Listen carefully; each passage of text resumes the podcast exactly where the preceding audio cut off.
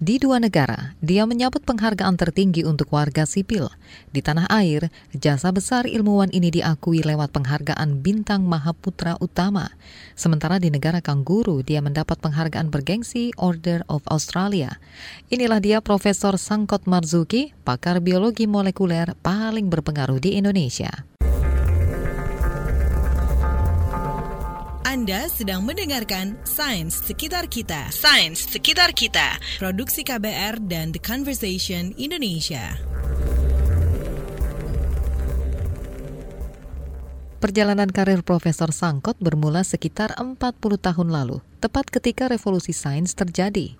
Ilmu biologi kimia mengalami lompatan setelah penemuan DNA sebagai molekul penyimpanan informasi genetik manusia. Lahirlah ilmu biologi molekuler. Awalnya Profesor Sangkot tertarik mengulik proses pembentukan energi dalam tubuh manusia yang terjadi di tingkat yang sangat-sangat kecil. Transduksi energi. Begitu istilah dalam ilmu biologi molekuler. Hmm, ilustrasinya begini. Tubuh manusia itu sama seperti mobil, butuh bensin untuk bergerak. Ah, untuk bisa bergerak, tumbuh, dan mempertahankan panas badan, sel-sel kita ini mengubah bahan makanan menjadi energi. Di situlah fungsi molekul yang bernama adenosin trifosfat atau ATP. Kita itu butuh ATP per hari untuk fungsi kita, sama dengan berat badan kita. ATP-nya nggak bisa kita makan, itu harus dibuat tubuh kita dari energi makanan yang kita makan. Nah itu kan dibikin di mitokondria. Jadi mitokondria itu kan suatu fabrik sebetulnya, suatu fabrik energi yang sangat-sangat efisien. Saat mengamati media penelitian berupa ragi, Profesor Sangkut menemukan adanya gangguan pada proses transduksi energi. Nah, dari situ muncul pertanyaan, apa mungkin pabrik energi manusia juga mengalami gangguan? Penyakit-penyakit yang relatif jarang, penyakit-penyakit neuro neurologis sebetulnya, saraf ya, ada yang kalau istilahnya barangkali nggak nggak penting ya karena kan jarang ya ada yang uh, eh, CPEO jadi kalau itu pasiennya datang dengan mengeluh dia melihat double. Dan melihat double terkena kelumpuhan daripada otot yang menggerakkan mata sebetulnya. Dan dan itu terjadi pada waktu usia-usia muda gitu bukan dari waktu umur belasan tahun baru kelumpuhan itu terasa.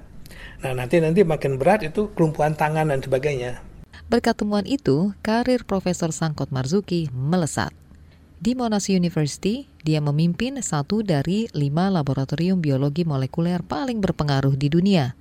Nama dia juga bolak-balik masuk jurnal ilmiah internasional.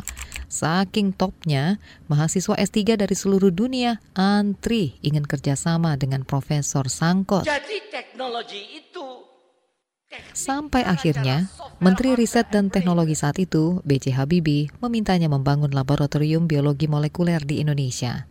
Supaya Profesor Sangkot mau pulang kampung, Habibie membangkitkan nasionalismenya dengan mengundang ke upacara peringatan proklamasi kemerdekaan di Istana Negara pada 1990. Profesor Sangkot tertarik, tapi dia punya satu permintaan khusus – dia mau laboratorium itu didirikan di lembaga Eichmann, lembaga penelitian yang tutup pada 1960-an karena masalah politik. Jawaban dari Habibie bikin Profesor Sangkot senang bukan main. Pak Habibie ketok meja bilang, begitu caranya, that's the way, that's the way. Kita buka kembali lembaga Eichmann. Jadi itu, itu uh, ide itu muncul bersama jadi waktu itu.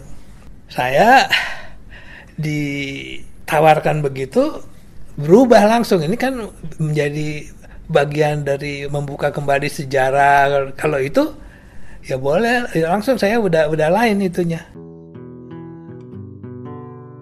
Pada Juli 1992 lembaga Eichmann resmi berdiri lagi. Di masa kolonial Hindia Belanda, lembaga ini adalah satu pusat penelitian kesehatan termasyur. Sekitar 22 tahun, Profesor Sangkut menjadi komandan di lembaga Eichmann.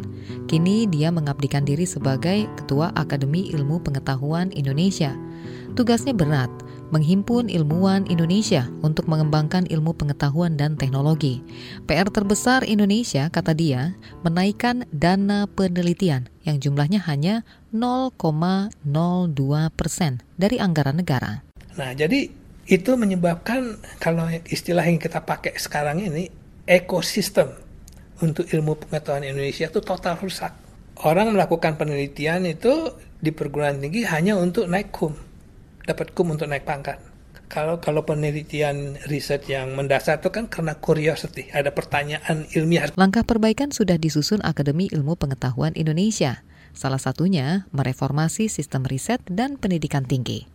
Sebab negara ini butuh lebih banyak jenius, seperti Profesor Sangkot. Sains sekitar kita. Sains sekitar kita. Produksi KBR dan The Conversation Indonesia. Temukan lebih banyak artikel menarik lainnya seputar sains di laman theconversation.com. Sampaikan juga kritik atau saran Anda ke redaksi at theconversation.com.